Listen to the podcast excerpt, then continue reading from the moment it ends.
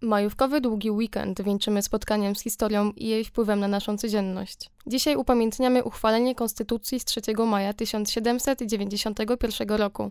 Chociażby z lekcji historii kojarzymy ją jako symbol zarówno desperackiej próby zachowania niepodległości, jak i wytyczenia nowego postępowego kierunku. Ale co tak naprawdę składało się na konstytucję, która była pierwsza w Europie i druga na świecie?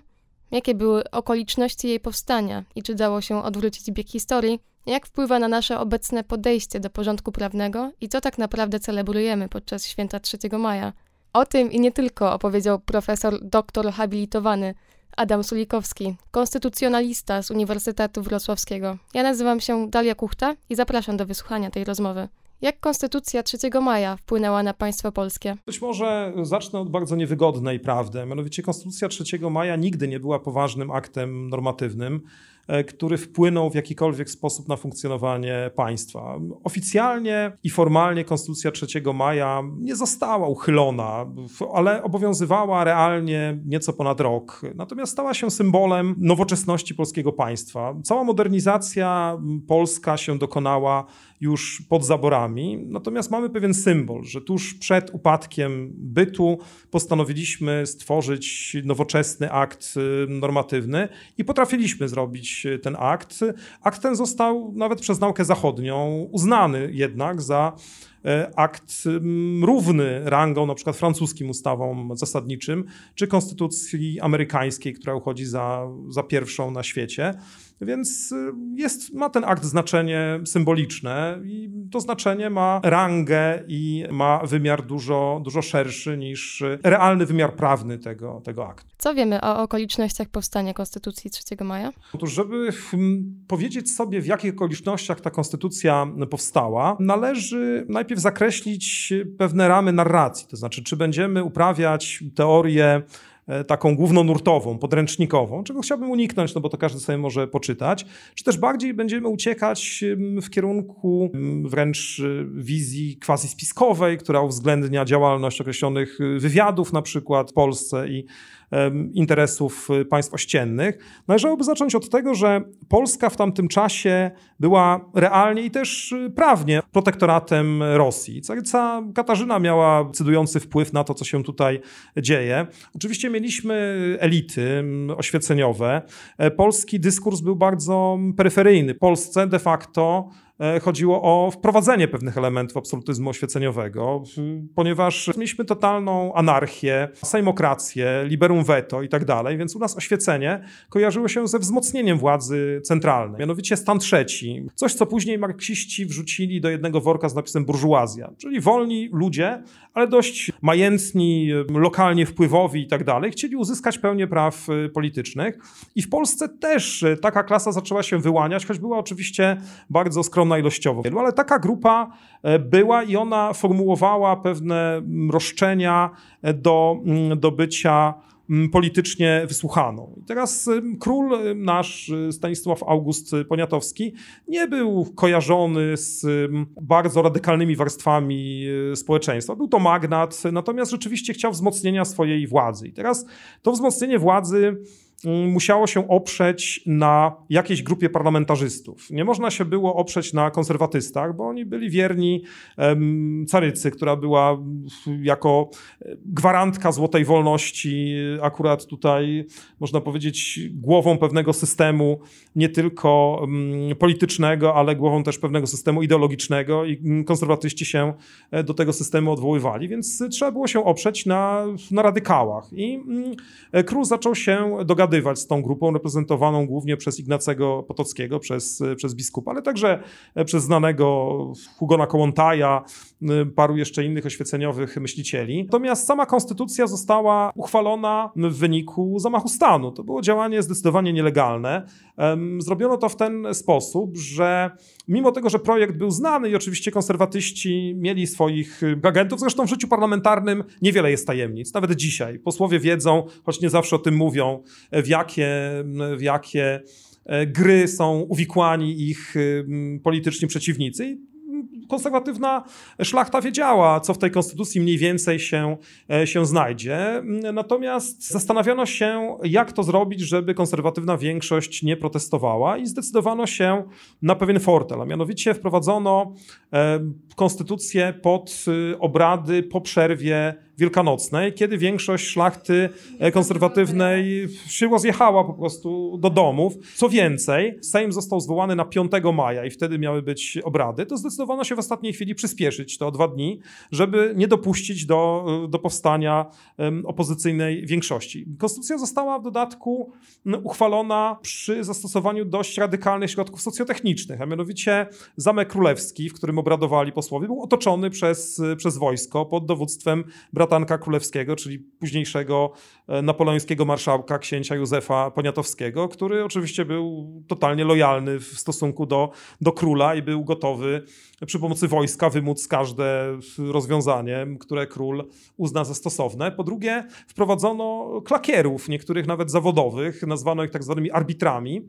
E, to byli przedstawiciele mieszczaństwa radykalnego, którzy mieli swoje interesy w tym, żeby konstytucja została e, uchwalona i oni krzyczeli za każdym razem, czy buczeli, e, kiedy konserwatyści zabierali głos, natomiast wiwatowali w momencie, kiedy o tej konstytucji mówiono. Konserwatyści przede wszystkim domagali się tego, żeby E, poszczególne postanowienia konstytucji były osobno dyskutowane, na co się król i wnioskodawcy nie chcieli zgodzić.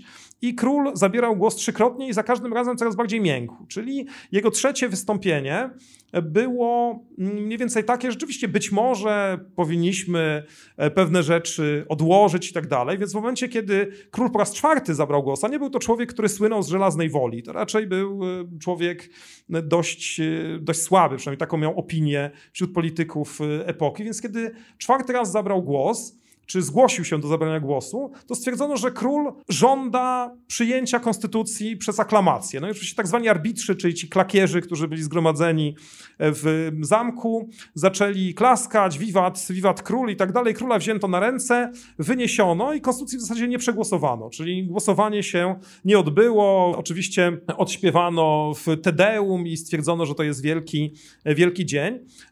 Co więcej, konserwatyści postanowili oprotestować uchwalenie konstytucji i w tym celu, zgodnie z procedurą, złożono manifest, czy inaczej, podpisano manifest protestacyjny i usiłowano go złożyć w kancelarii grodzkiej, gdzie takie rzeczy się składało.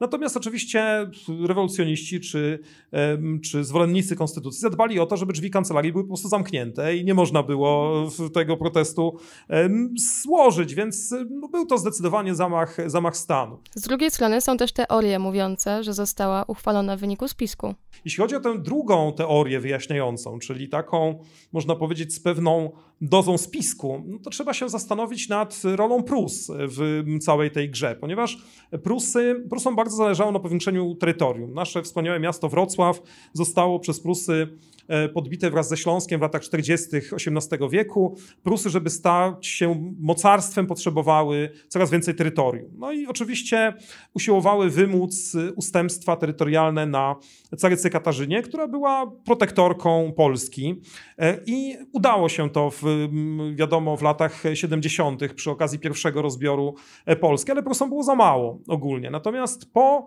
pierwszym rozbiorze caryca była ukontentowana tym stanem rzeczy. Uważała, że Polska została ukarana i za Konfederację Barską, i za te różne ruchy odśrodkowe, za ten ruch reformatorski i e, uważała całą, e, znaczy pozostałą część e, Polski, tą po pierwszym rozbiorze, za swoją wyłączną strefę wpływów. Niemniej jednak okazało się, że właśnie wywołanie na terenie Polski kolejnego kryzysu antycarskiego mogło skłonić carycę, jak się okazuje skłoniło do zgody na kolejny rozbiór Polski, więc Prusy grały tutaj zdecydowanie na to, żeby w Polsce coś się działo, żeby caryca znowu mm, zobaczyła, że nie jest w stanie panować nad sytuacją. Rosja była wtedy w stanie dwóch wojen ze Szwecją i z Turcją. Obie wojny wygrywała, natomiast no, wymagało to zaangażowania pewnych sił, no i powiedzmy otwarcie kolejnego jakiegoś quasi frontu dyplomatycznego w Polsce, czy w ogóle jakiegoś konfliktu z Prusami, było niewygodne, więc caryca w wyniku konstytucji i targowicy, tego co się później stało, czyli reakcji przeciwko temu e, aktowi, caryca zgodziła się na, na ustępstwa, zgodziła się na rozbiory, czyli z punktu widzenia Prus był to złoty interes polityczny, czyli można powiedzieć, że to stronnictwo patriotyczne, które stało za konstytucją w znacznej mierze, było inspirowane przez, przez wywiad pruski, któremu zależało na tym, żeby kolejne kawałki polskiego terytorium e, zdobyć.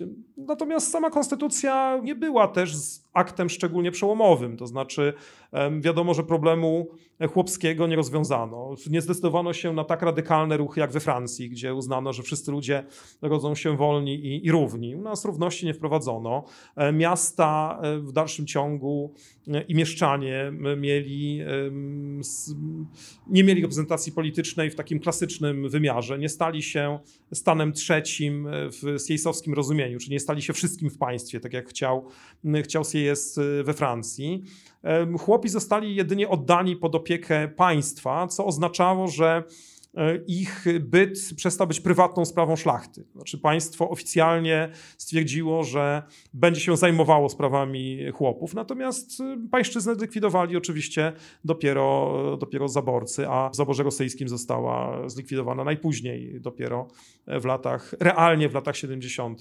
XIX wieku. Także nie był to akt ani radykalny zbytnio, ani radykalnie przełomowy. Pytanie, czy mógł być, czy mógł być inny? Nie sądzę. To był już zmierzch państwa polskiego. Nikt tego procesu nie mógł y, odsunąć. Natomiast oczywiście próby były podejmowane i dlatego Konstytucja 3 maja ma przede wszystkim znaczenie symboliczne. Pokazuje, że zawsze były siły które próbowały przy pomocy pewnych progresywnych instytucji, instytucji, które na Zachodzie uchodzą za lewicowe pod względem filozoficznym, naprawić państwo. Oczywiście nie udało się e, tej naprawy przeprowadzić. Konstytucja potem też nie była ważnym punktem odniesienia, na przykład w roku 1918.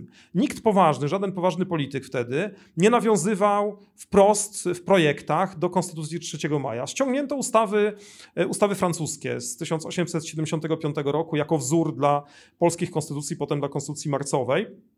Natomiast Konstytucja 3 maja nie była brana pod uwagę, co świadczyło o tym, że uchodziła już w roku 1918 za akt zdecydowanie przestarzały, za mm, akt, który w tym momencie już żadnej roli nie może pełnić. Jest ona symbolem po prostu dzisiaj pewnego myślenia konstytucyjnego, ponieważ oświecenie stało się epoką samoświadomą, czyli tak jak gdyby uznało się za pewien wyjątkowy okres w dziejach świata.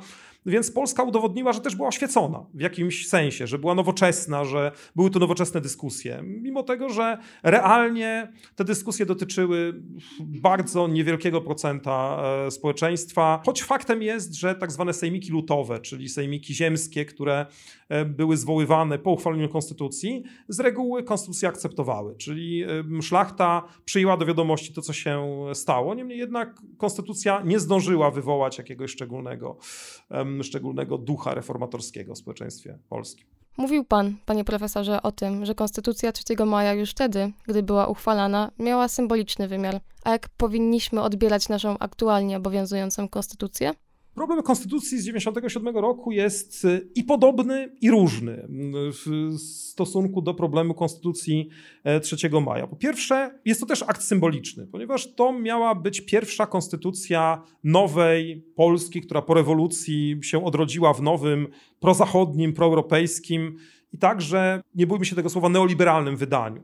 Sama konstytucja jest bardzo eklektyczna, to znaczy jako akt normatywny ona się nie broni, ma bardzo wiele wad, e, co jednak było widoczne w momencie choćby sporu o, o krzesła, kto ma reprezentować Polskę podczas, e, można powiedzieć, rozmaitych wydarzeń prawno-międzynarodowych, e, ale nie tylko. Choćby problem źródeł prawa jest e, bardzo dziwnie rozwiązany, bo z jednej strony mamy pozytywistyczny artykuł 87, który mówi, że źródłami prawa są konstytucja, ustawy i tak dalej, a z drugiej strony mamy w konstytucji zdanie, że przyrodzona godność człowieka jest źródłem wolności i praw. Więc to jest taka to był projekt, który miał być poparty przez wszystkich, a potem dopiero w procesie stosowania miał się e, ukształtować. Teoretycznie w Konstytucji zawarto także odpowiednik klauzuli supremacyjnej, czyli twierdzenie, że konstytucja jest najwyższym prawem, no i że jest bezpośrednio stosowalna. To jest, można powiedzieć, amerykański wynalazek i rzeczywiście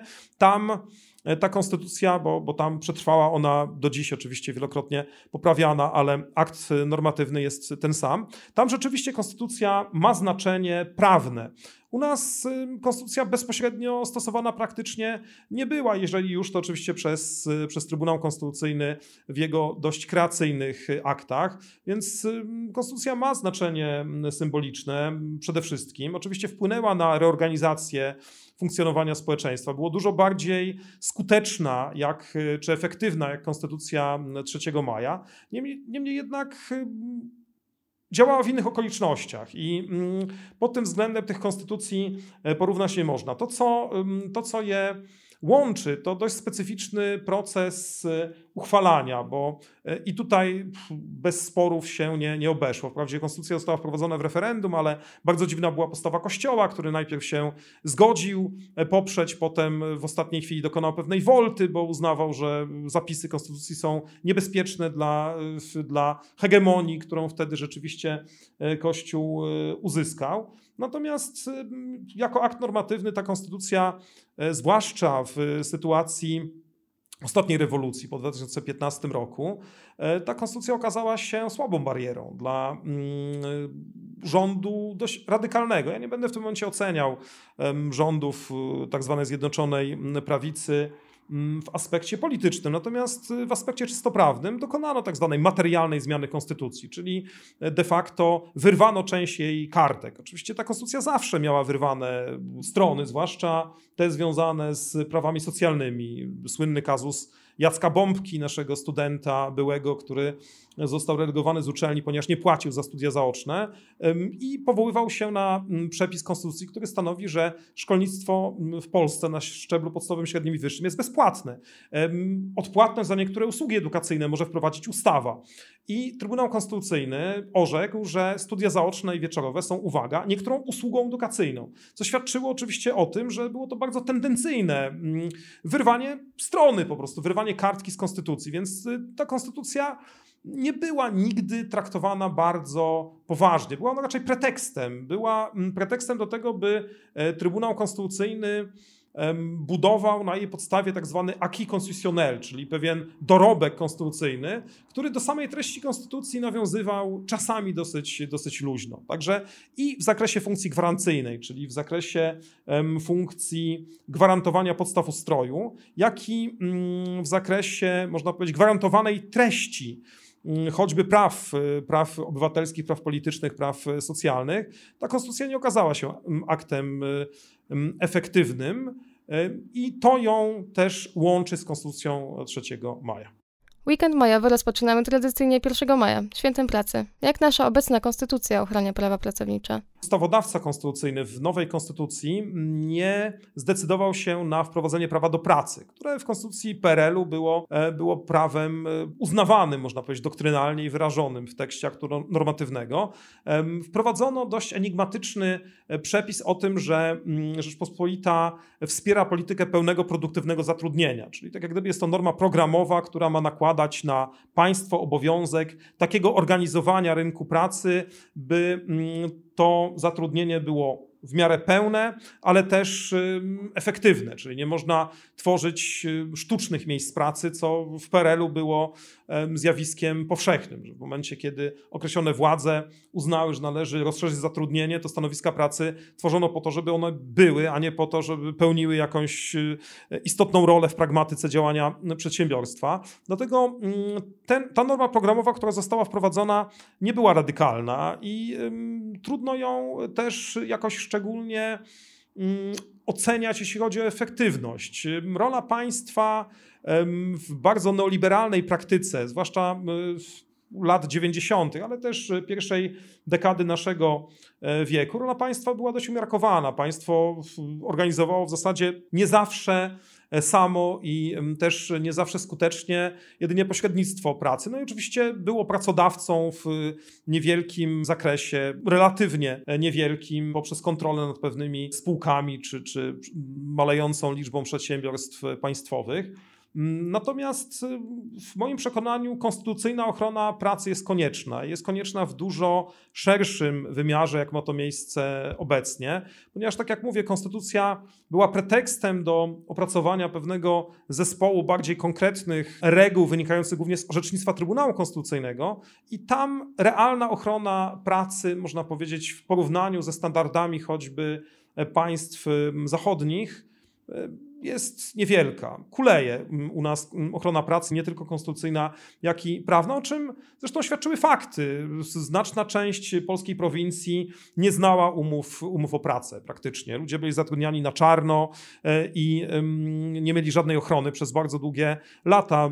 Mój kuzyn z Mazur pierwszą umowę o pracę otrzymał wtedy, kiedy korporacje zaczęły tam mocno funkcjonować, zaczęły tworzyć centra logistyczne i zachęcać ludzi do pracy warunkami warunkami i formalną, można powiedzieć, umową, umową o pracę. Dlatego e, lata, e, no, pierwsze dekady, można powiedzieć, funkcjonowania konstytucji, pierwsze powiedzmy 15 lat, mm, w zakresie ochrony, ochrony pracy i praw pracownika można oceniać raczej, raczej krytycznie.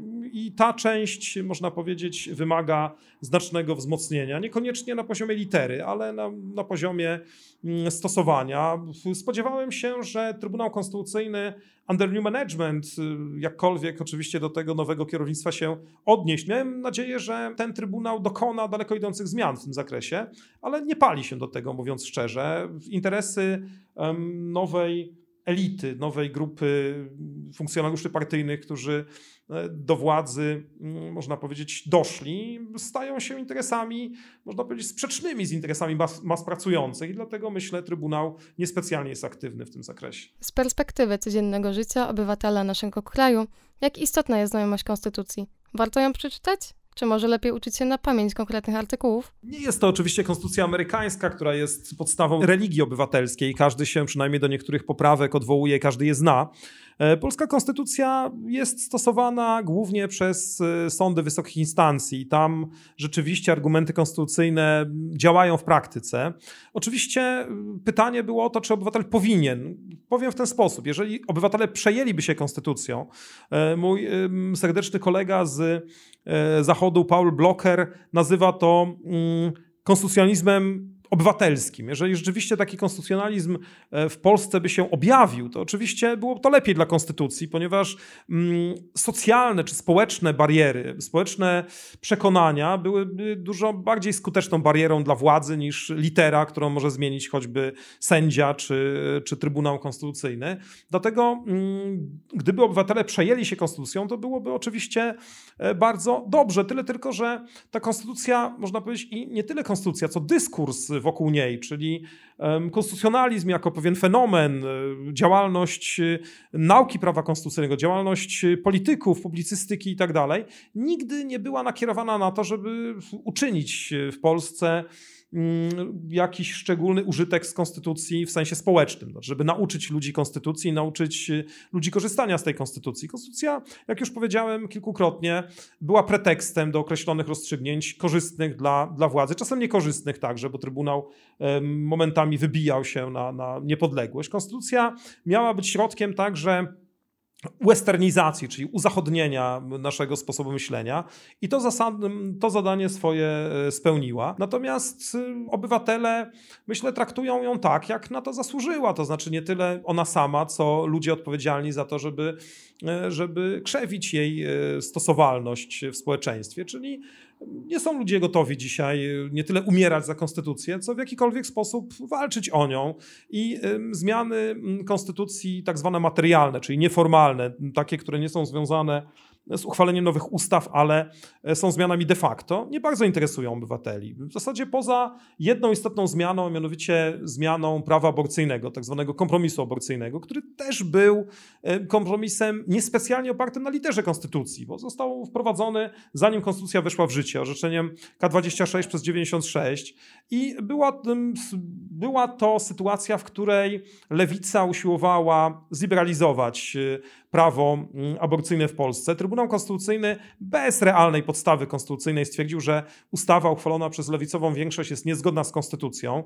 E, zastosowano tutaj bardzo kontrowersyjne wnioskowania e, prawnicze, więc coś, co można powiedzieć z, z literą Konstytucji z 1997 roku ma niewiele wspólnego, stało się jednak podstawą do wybuchów społecznych w momencie, kiedy to zmieniano.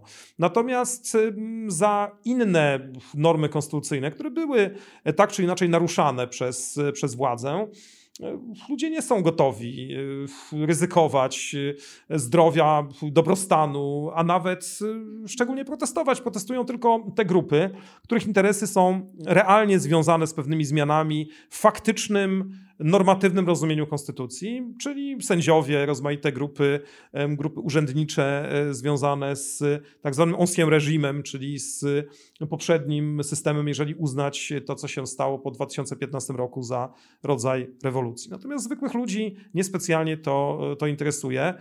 Jeżeli konstytucja miałaby rzeczywiście być konstytucją e, zwykłych ludzi, to należałoby e, ją pisać oddolnie. Natomiast ta rewolucja, która dokonała się w Polsce po 1989 roku, była rewolucją zdecydowanie odgórną. Jeżeli poczytamy e, pracę socjologizujących teoretyków, na przykład Piotra Winczorka z lat 90., to on był bardzo zdziwiony, ponieważ naprawdę poglądy liberalne miał bardzo niewielki procent społeczeństwa, nawet bardzo niewielki procent elit, a w ciągu powiedzmy kilkunastu lat przez prawo w znacznej mierze, które stało się strasznie neoliberalne, zwłaszcza gdy idzie o praktykę jego stosowania, wychowano społeczeństwo do, do liberalizmu. Potem nastąpiła zmiana społecznych przekonań, pewna reakcja na, mm, na ekscesy e, liberalne czy też neo, neoliberalne, więc y, rolę konstytucji należy postrzegać mm, w kategoriach jak na razie pewnego aktu, e, który był instrumentem wychowania społeczeństwa w określony y, sposób. Natomiast y, jeśli uda się kiedykolwiek uchwalić konstytucję, która będzie mm, jakąkolwiek oddolną inicjatywą, przynajmniej w zakresie symbolicznym, znaczy ludzie będą się z nią utożsamiać, to być może jej losy będą zupełnie inne. Klasy niższe, i to wychodzi w badaniach e, socjologicznych, niespecjalnie odczuwały oddziaływanie konstytucji, mm, a tam, gdzie mogły to oddziaływanie odczuwać, tam akurat te strony, o których mówiłem, były wyrwane, czyli te prawa dotyczące niższych klas e, społecznych nie oddziaływały tak mocno, jak mogłyby oddziaływać, i dlatego mm, czy to postrzeganie się, się zmieniło? Zmieniło się o tyle, że konstytucja w pewnym dyskursie politycznym, zwłaszcza w dyskursie opozycji dzisiejszej, stała się symbolem. Pamiętamy koszulki z napisem konstytucja, to słynne, słynne logo i tak dalej, więc nastąpiło pewne mm, uspołecznienie konstytucji w tym sensie, że wielu ludzi się z nią identyfikuje, a wcześniej nie wiem, czy się identyfikowało. Natomiast w znacznej mierze jednak y, z badań wynika, że są to mm, członkowie raczej klas wyższych y, społeczeństwa albo klasy, klasy średniej czy klas średnich, y, jeśli można mm, tutaj do pewnych kategorii klasycznych się odnieść. Natomiast lud w dalszym ciągu w tej konstytucji nie widzi swojego aktu, a nawet symbolu, który by jednoczył lud w jakikolwiek sposób wokół tego aktu. Tak już na koniec. A czy pan z perspektywy historyka i konstytucjonalisty ma swoją ulubioną konstytucję? Jeśli chodzi o polskie konstytucje, nie mam ulubionych e, konstytucji, e, dlatego że mm, każda z nich ma swoje, swoje wady. Konstytucja marcowa oczywiście Konstytucja 3 maja, o której mówiliśmy, nigdy realnie nie weszła w życie. Nie był to poważny, realnie działający akt normatywny. Konstytucja marcowa, bardzo demokratyczna, mm, pozbawiona e, w zasadzie ograniczeń demokratycznych, okazała się konstytucją nieskrojoną do polskich warunków politycznych, co skończyło się zamachem majowym. E, konstytucja z kolei mm, kwietniowa, tworzona pod Józefa Piłsudskiego, była konstytucją zamordystyczną, autorytarną i moim zdaniem zbyt mało demokratyczną, nawet jak na standardy, które tu się powiedzmy społecznie wykształciły w tej części, w tej peryferyjnej części Europy. Potem oczywiście mieliśmy konstytucję w PRL, która w swojej literze y, nie była jeszcze najgorsza, natomiast jej stosowanie było bardzo iluzoryczne. Była to konstytucja w znacznej mierze e, symboliczna. No i obecna konstytucja także, jak już powiedziałem, swojej roli nie spełnia, więc y, wszystkie te konstytucje z mojego punktu widzenia są bardzo, bardzo wadliwe. Zresztą przyglądają się także innym y, konstytucjom, y, konstytucjom innych państw i mm, każda z nich ma swoje czarne, można powiedzieć też mroczne, mroczne strony, więc trudno powiedzieć, którą konstytucję lubię najbardziej. Mogę powiedzieć co najwyżej, której najmniej nie lubię.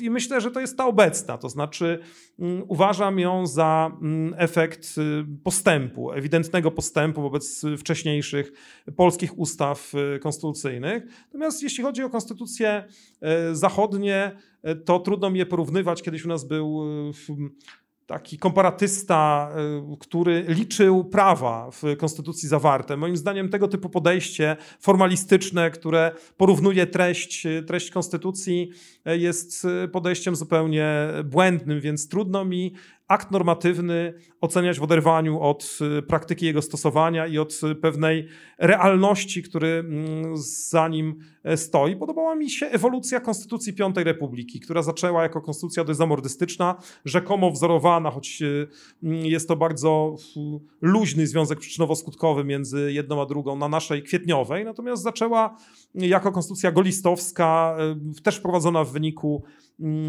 prawie zamachu stanu, znaczy Assemblée Nationale, e, czy Zgromadzenie Narodowe przyjęło ją, e, obawiając się desantu spadochroniarzy na, na Paryż. E, słyszałem taką anegdotę, że konstytucję przyjęto przez staruszkę głuchą, która szła rano ulicami Paryża i została zaczepiona przez obcokrajowca, który pytał się, gdzie jest ulica opery, Avenue de l'Opéra, natomiast staruszka zrozumiała, że ils sont venus le para, czyli przybyli spadochroniarze. I w Paryżu się rozniosła plotka, że oto przybyli spadochroniarze, który, którzy wymuszą, można powiedzieć, na, na parlamencie przyjęcie zmian konstytucyjnych, więc w Paryżu taka plotka krąży, więc każda konstytucja ma swoje, swoje ciemne strony, ale ta konstytucja ewoluowała w kierunku bardzo nowoczesnych, progresywnych i praktycznie i realnie proobywatelskich form i pełni dzisiaj dość ważną rolę w społeczeństwie francuskim, e, dużo mniej neoliberalnym jak, jak nasze, dużo bardziej uzwiązkowionym i moim zdaniem stojącym na dużo wyższym poziomie, jeśli chodzi o obywatelskie podejście do, do spraw publicznych. A jak pan ma zamiar spędzać święto Konstytucji z 3 maja? Jako człowiek wolny, czyli totalnie ograniczony przez dzieci, spędzę to święto tak, jak dzieci mi na to pozwolą, zwłaszcza moja naj, najmłodsza 15-miesięczna córeczka.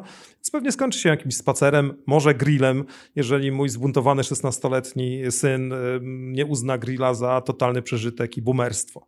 Dziękuję za rozmowę. Gościem akademickiego Radia Luz był profesor Adam Sulikowski z Uniwersytetu Wrocławskiego. Ja nazywam się Dalia Kuchta. Dziękuję za uwagę i udanego wypoczynku.